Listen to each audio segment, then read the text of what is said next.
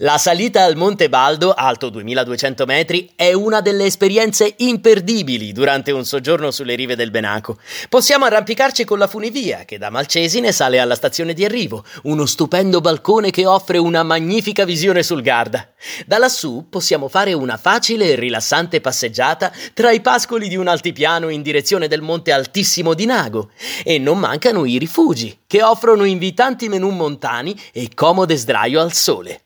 Non a caso il comprensorio del Baldo si è meritato l'appellativo di Giardino d'Europa. Il clima e i differenti ambienti naturali che si susseguono fin oltre i 2000 metri conservano un'eccezionale varietà di flora che soprattutto a primavera regala un tripudio di colori e profumi con specie floreali tipiche della zona.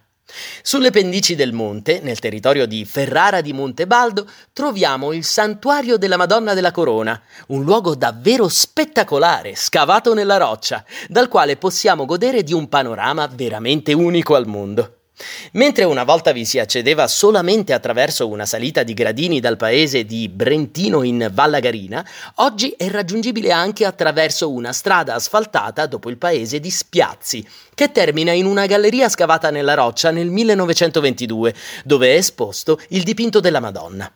Nelle vicinanze troviamo anche un'area sosta camper, ben fatta e molto economica, con allaccio corrente, carico e scarico, ma senza bagni.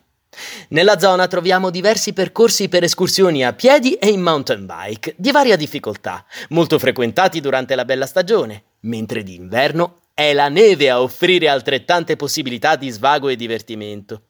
I rilievi del Monte Baldo sono inoltre una meta ambita dagli amanti del parapendio, che sfruttano le correnti ascensionali per fantastici voli sopra al lago, potendo contare sulla funivia per una comoda e rapida risalita.